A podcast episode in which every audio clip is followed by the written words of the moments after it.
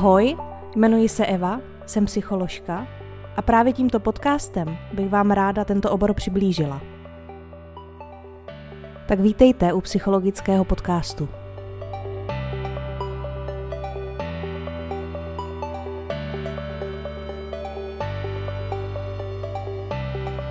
Ahoj, já vás zdravím u další epizody a dneska jsem si pro vás nachystala povídání z oblasti sociální psychologie.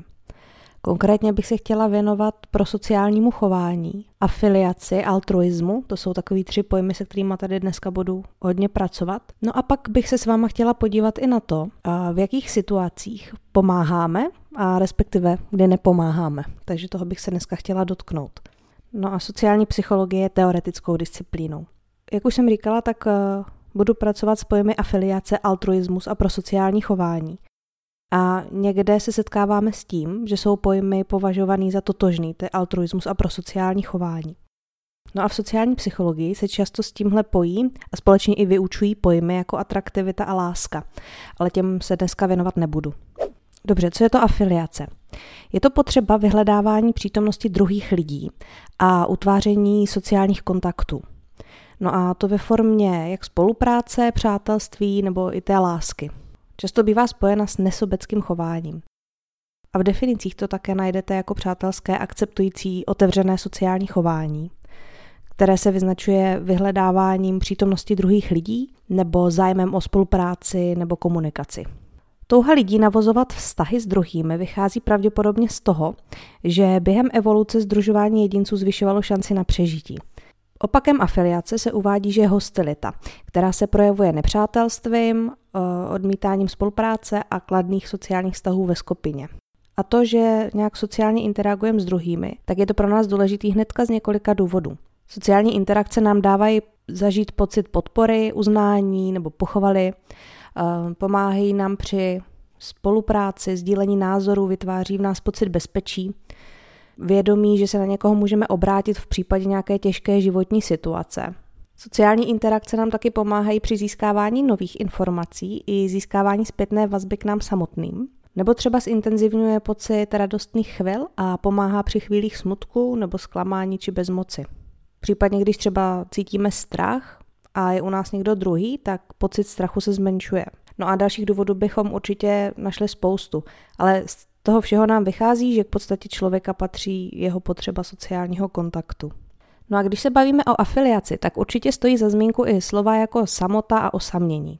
Samota je to, když jsme sami a je dobrá, je normální a pro každého z nás je do určité míry nutná. Přeci jenom pokud nikdy nechceme být sami se sebou, tak už třeba pro mě je zatím vždycky otázka proč. No a nedostatek afiliace přináší osamělost. Nejde jen o množství času, kdy jsme s někým nebo sami, ale i o kvalitu těch sociálních vztahů. To, co mám teď na mysli, tak se jmenuje emocionální osamělost. To jsou takové ty situace, kdy jsme obklopeni lidmi, ale postrádáme nějaký blízký emocionální vztah, kdy nám chybí porozumění a důvěra od druhého. Může se to stávat i v rodinách nebo v partnerství a vznikají pak situace, kdy jedinci nebo těm jedincům tam nemusí být dobře ve vztahu. Teď mám na mysli takové ty situace, kdy spolu třeba partneři tráví čas fyzicky, ale chybí takový ten opravdový zájem jeden od druhého. Bývá to i docela často téma v párových terapiích. Může vznikat i třeba takový nedorozumění mezi páry a zaznívají věty typu ale já s tebou přece jsem, byl jsem doma celou sobotu, strávili jsme spolu týden na dovolené a podobně.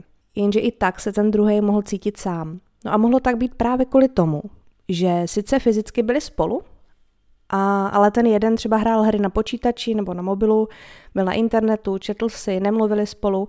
No a přirozeně z toho pak vzniká ten pocit eh, osamělosti a naboravá vztahy, takže nejde jenom vyloženě o fyzický kontakt, ale i o ten zájem. Zmínila jsem tady, že jeden z těch partnerů může být třeba hodně na mobilu, může být třeba právě na sociálních sítích. A já jsem slyšela nějaký rozhovor s psychologem nebo s psychiatrem, já si teda bohužel teď nespomenu na jméno, a ten hovořil o sociálních sítích jako o asociálních sítích.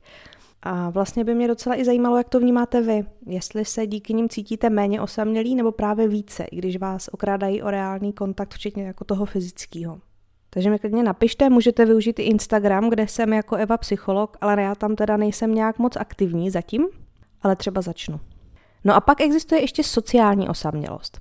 Oproti té emocionální si ji představte tak, že když jste třeba v cizí zemi, v novém městě, kam jste se přestěhovali kvůli škole, práci, partnerovi a nikoho tam nemáte. Uh, opět uvedu, uvedu příklad. Viděla jsem teďka na YouTube video novopečené maminky, která porodila miminko a bydlí v cizině s manželem a bydlí tam krátce.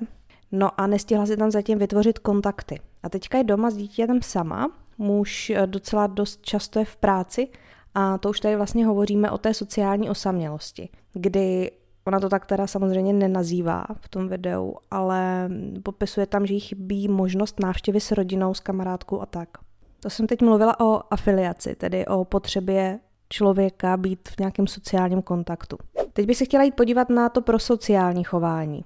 Weinstein a Ryan ho definují jako obecný pojem, který popisuje naše chování, kdy pomáháme druhým. No a pod tenhle pojem, pod prosociální chování, spadají konkrétnější aspekty. Altruismus, solidarita, pomáhání, spolupracování a darcovství. To, co se hodně odlišuje, je právě motivace, která nás vede k tomu, proč pomáháme druhým. Každý z nás se totiž chováme prosociálně z jiného důvodu. Každý tím sledujeme něco jiného. Někdo z nás si tím naplňuje životní hodnoty, které jsou pro něj důležitý. Někdo se snaží víc dozvědět o světě. Někdo se snaží o duševní růst a rozvoj. Jiní lidi potom uh, se snaží pro sociálním chováním získávat zkušenosti potřebných pro kariéru. Další si posilují sociální vztahy, No a to, co bývá dost častý, tak se snaží někteří z nás redukovat negativní pocity, například pocity viny. A nebo se jedná o nějakou snahu, jak uniknout před vlastními životními problémy. No a opakem toho prosociálního chování je antisociální chování, takže protispolečenské. A pozor, nezaměňujte to s pojmem asociální. Asociální znamená nespolečenský.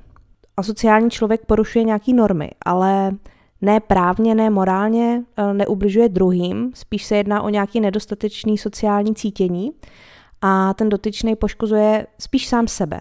A nejedná se o tak závažnou intenzitu, jako u toho chování antisociálního. Pojem asociální se někdy spojuje třeba i se sebepoškozováním, alkoholismem, u dětí třeba se záškoláctvím. Ale antisociální chování, tak tam už jde o nějakou formu třeba násilí proti druhý, druhýmu. To jsou takový dva pojmy, které se často zaměňují. No a rozdílem mezi čistým altruismem a prosociálním chováním je podle některých definic právě v případném neočekávání odměny. Altruismus je totiž zájem nebo nějaká snaha, která vede k prospěchu ostatním. Definice jsou různý. Může se jednat o to, eh, když zájmy druhých upřednostňujeme před vlastními, nebo je aspoň stavíme na stejnou úroveň, kdy se zachováme ve prospěch druhýho na vlastní úkor, a to bez očekávání jakékoliv kompenzace.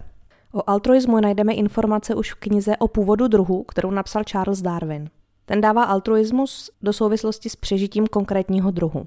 Darwin totiž tvrdí, že sobečtí a svárliví lidé nemůžou dosáhnout tolik jako lidé altruističtí. A to proto, že kmeny, kde jsou altruističtí jedinci, vždycky vítězí nad kmeny, kde nejsou. Docela zajímavý by teď mohlo být, kdyby jsme se pustili do nějaké diskuze nad tím, když bychom to aplikovali na politiku a podívali se na nás jako na občany. Jestli jsme my Češi altruističtí nebo spíš rozhádaní, jestli táhneme za jeden pro vás, jestli si pomáháme. Darwin se věnoval evoluci a navázal na něj autor, který se jmenuje Dukins, doufám, že to vyslovuju dobře. A Dukins přinesl pojem sobecký gen. No a on tvrdí, že nejde o nějaký vyšší morální cíle, ale že si neseme v sobě tenhle gen a že si pomáháme ze sobeckých evolučních důvodů. Protože když pomáháme druhým, tak zvýšíme šanci na to, abychom ten náš gen mohli předat dál. Takže se vlastně nejedná o nějaký vyšší dobro, ale čistě právě o ten sobecký gen. Někteří autoři jako opak altruismu uvádí egoismus. Egoistou označujeme toho, kdo příliš sleduje vlastní prospěch a zájem. A to někdy i na úkor druhých. Jiní autoři zase altruismus a egoismus do určité míry spojují. Tomu se teď budu trošku víc věnovat, jak to myslím. Teorie altruismu bývají spochybňovaný. Můžeme mluvit třeba o recipročním altruismu. Kritici totiž tvrdí, že pokud někomu pomáháme, tak předpokládáme, že on na oplátku pomůže nám. Zase se jedná o, o podporu evolučního hlediska, kdy je tady tohle chování výhodný pro obě strany. No a ve spojení s tím egoismem, tak mě třeba napadají situace, kdy se někdo chová zdánlivě altruisticky, takže pomáhá druhým, ale dává to okatě najevo, například na sociálních sítích, ale tam už vlastně očekává uznání od druhých, takže v úvozovkách pohonit si to vlastní ego. Dám příklad. Veřejně známá osoba přidá příspěvek na sociální síť, že přispěla třeba na požáry v Austrálii. Teď to bylo aktuální. No a mě hrozně baví pozorovat ty reakce. Někteří lidi dávají společenské ocenění, že je to dobře, jako super, přispěl, eh, chválím, vážím si tě za to. No a jiní zatím už vidí právě ten egoismus, ne ten altruismus. A nadávají, že to je hrozný, on přispěl jenom kvůli tomu, aby, aby vypadal, že je dobrý. Aby dostal společenský ocenění vlastně, nějaký společenský uznání. No a lidi se vlastně dívají a hodnotí tu motivaci té celebrity, místo toho, aby ohodnotili ten čin samotný, jestli to bylo nebo nebylo ku prospěchu věci. Ono totiž podle mě v ten okamžik, třeba u toho případu, asi ta motivace je jedno, důležitý je, že pomohl. Jak to máte vy, když takhle vidíte někoho přispět na charitu nebo pomáhat? Myslíte si, že zatím je něco schovaného? Nebo že to lidi dělají čistě jenom kvůli tomu, že jsou dobří? No a co třeba darování krve? Je to ryze altruistický chování? Pokud ano, co říkáte teda na možnost úlevy na daních anebo dne volna při odběrech? Myslíte si, že by se třeba změnil počet darujících podle vás, kdyby tam tady tyhle ty odměny nebyly? Proto, abychom byli altruističtí, tak bychom měli být i empatičtí, tedy umět se vcítit do druhého. A nejen, že ty pocity druhého chápáme, ono totiž o chápání zas tak nejde, ale díky empatii do určité míry s druhými jeho emoce prožíváme. Takže nechápeme, ale prožíváme. Taková zajímavost pro vás, empatii se dá naučit a dá se rozvíjet. Není to něco, s čím se jenom narodíme a pak už míra naší empatie je stálá. To ne. Dá se to naučit a trénovat. Eh, I my jako psychologové si empatii rozvíjíme v různých psychoterapeutických výcvicích. Takže pro vás taková vsuvka. A když jsme teda empatičtí, prožíváme emoce s druhými a pomáhá nám to být víc altruističtí. Jenže, opět to máme kritiky. Ti tvrdí, že napomáháme druhým právě kvůli tomu, že s ním zažíváme díky empatii nějakou tenzi, nějakou úzkost, strach, zoufalství. A tím, že mu pomůžeme, tak redukujeme tu tenzi zároveň i u sebe – to znamená, že jsme opět motivováni nejen altruisticky, ale i egoisticky. Do zamotaný, že? To mě trošku dovádí i k, třeba k pomáhajícím profesím. A ne každé pomáhající profese jsou seznámeni s tím, jak pracovat, aby nevyhořeli. Sestřičky, učitelé, lékaři a vlastně i třeba kadeřnice, který si taky vyslechnou stovky příběhů. A my jako psychologové a terapeuti nebo psychoterapeuti, tak s tím musíme umět pracovat. Protože třeba při terapiích nejde jenom o nás, jde, jde o toho klienta. A ano, abychom pomohli, tak musíme být empatičtí, ale nesmíme se s ním v těch úzkostech, depresích a v čemkoliv, s čím přichází, tak utopit. No si to nezdá, ale je to docela dřina. Opět, dám vám příklad. Sedí naproti mě klientka, která prožívá pocity smutku, strachu, bezmoci, zklamání, protože prochází třeba rozvodem. A díky empatii tomu rozumím líp, co prožívá, takže jsem v těch emocích s ní, prožívám to s ní, ale zároveň ani mě to není příjemný, když cítím tu tíhu, cítím všechny ty emoce s ní. Sice ne v té intenzitě, ale cítím. Ale pomůžu jí tím, když, od, když to odlehčím, když to zbagatelizuju a řeknu věty typu to bude dobrý, byl to blbec, však vy to nějak zvládnete, často zahojí a podobně. A nebo když se jí budu snažit rozesmát. Ne, to je ten okamžik, kdy pomůžu sama sobě, protože mě je to nepříjemný. Jenže od toho mě klientka neplatí, abych tam pomáhala sobě, že jo? Proto se s tím v terapii pracuje jinak, než jak to probíhá v běžných vztazích. A stejně tak situace, kdy třeba rodič plačícímu dítěti říká neřvy. No, to už se dostáváme ze sociální psychologie do psychoterapie, takže zpátky k tématu. Společnost očekává určitý způsob chování a existují různé teorie sociálních norem. Co si pod tím představit? Tyhle ty normy se v praxi pak eh, projevují v podobě přesvědčení zásad a morálních principů. Už když nás rodiče vychovávají, tak se setkáváme s normami, kdy se učíme chovat slušně, pomáhat slabším, starším, mladším. No a pokud to plníme, tak společnost to ocení a pokud ale nesplníme tady tyhle normy, tak se setkáme třeba s opovržením nebo i s trestem. Pokud tyhle normy máme hodně hluboce zvnitřněné, říká se zinternalizované v psychologii, a porušíme je, tak se dostavují pocity viny a sebeovinování. No a u někoho se normy stanou součástí motivační struktury osobnosti a u jiných se jedná jenom o takovýto povědomí, že to se má a to se nemá. Když jsem si tady tu epizodu chystala a narazila jsem právě tady na ty sociální normy, tak mi pořád dokola šla na mysl aktuální situace ohledně našeho chování jako společnosti vůči zvířatům nebo vůči planetě. že je to vlastně nějaká nově formující se norma, kterou převážně starší generace obtížněji zvnitřňují a logicky, když to nemají zvnitřněné odmala. A že vlastně i teď se dost setkáváme s takovýma uh, s hejtama, pokud někdo není dost eko, dost bio, dost nevím co všechno. A že se vlastně asi jedná o to, o čem jsem teďka mluvila. Pokud nejsou naplněny nějaké normy, tak se jedině setkává s opovržením. No a podle mě je to čistě jako můj názor, nemám to nějak ověřený. Ale myslím si, že dost lidí se nějak vymezuje proti těm ekologickým aktivistům.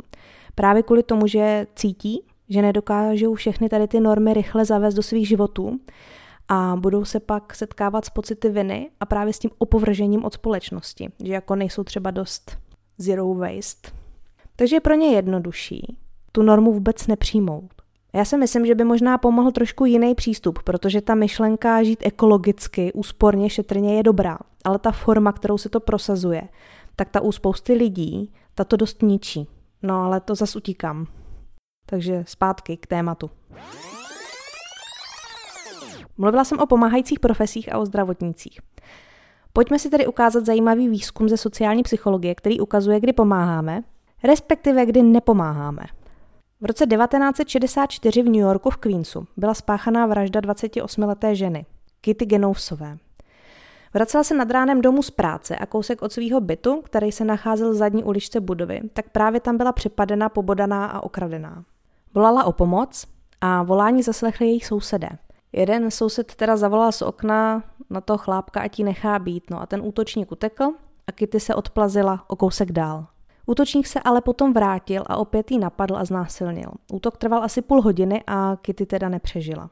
Při vyšetřování se ukázalo, že se tomu všemu stalo před svědky a to 38 přihlížejících a nikdo z nich nezasáhl. Viděli to z okna a nikdo nešel dolů a nikdo nepomohl, nikdo nezvedl telefon a nezavolal policii, co se tam děje. Asi si říkáte, jak je to možný. No a stejnou otázku si pokládali psychologové a začali zkoumat, proč lidé nepomůžou, i když by měli. Čtyři roky potom, co byl spáchan tady tenhle ten zločin, tak Darly a Latané, mladí psychologové, provedli experimenty, kde se právě tomuto věnovali. Oni totiž věřili, že nejde jenom o osobnost, ale že záleží na situaci, ve které se nacházíme. Navíc jim nedávalo smysl, jak může normální člověk nepodniknout vůbec nic v takovéhle situaci. Třeba ani nezavolat telefonem o pomoc. Tito dva psychologové tedy nasimulovali fiktivní epileptický záchvat a následně pozorovali skupinky studentů, jestli někdo z nich půjde a pomůže tomu epileptickému herci, že tak nazvu. Eh, studenti byli v situaci, jak tehdy svědci při vraždě vlastně, že o sobě věděli, ale nemohli spolu komunikovat. Viděli na sebe přes takový sklo, ale nemohli na sebe mluvit. No a představte si, že jich ale jenom 31% pomohlo tomu herci, který hrál epileptický záchvat. Oni samozřejmě nevěděli, že je to herec. Pokusy probíhaly na různě velkých skupinkách a ukázalo se, že pokud je ta skupinka větší než čtyři lidi, tak se snižuje šance na to, že někdo z nich pomůže. Ale když pozorovali ty jednotlivce samostatně, když nebyli ve skupince, tak pomohlo 85%. A to do tří minut. To je zajímavé, že kdo nepomohl v prvních třech minutách, tak pak už tak neučinil vůbec.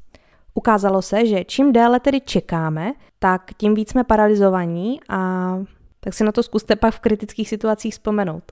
Já vám teda žádný kritický situace nepřeju, ale nečekejte, bude to horší.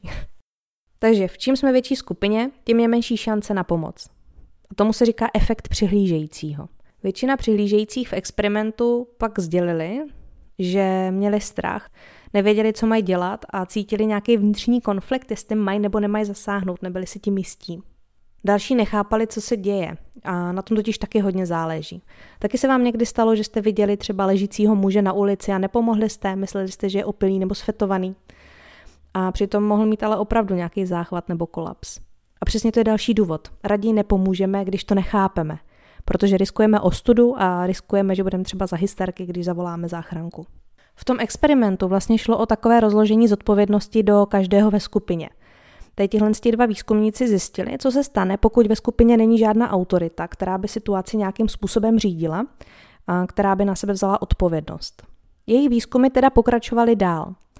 Pokládali si otázku, jestli pomůžeme sami sobě, když je okolo hodně lidí, ne druhým, ale sobě. A opět provedli experiment na studentech. Jednoho z nich, posadili do místnosti a nechali jej vyplňovat dotazník v takové čekárně. A dostali instrukci, že mají počkat v čekárně na ty dva výzkumníky, kteří si ho potom ještě následně vezmou do jiné místnosti na rozhovor. Student teda přišel, dostal dotazník a v čekárně ho vyplňoval. No a do čekárny začal proudit kouř. V té čekárně byli ještě další studenti, ale to už byli herci. A ti měli za úkol dělat, že se nic neděje, případně na dotaz, co to je, jenom pokrčit rameny a říct nevím. No a představte si, že jenom 10% šlo nahlásit výzkumníkům, co se děje, že do čekárny vniká kouř, že někde asi hoří.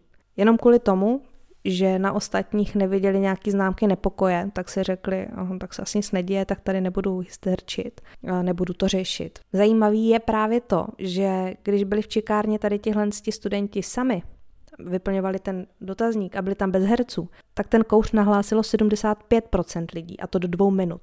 Takže 75% lidí to o samotě vyhodnotilo jako nebezpečný, že to půjde nahlásit a půjde to řešit.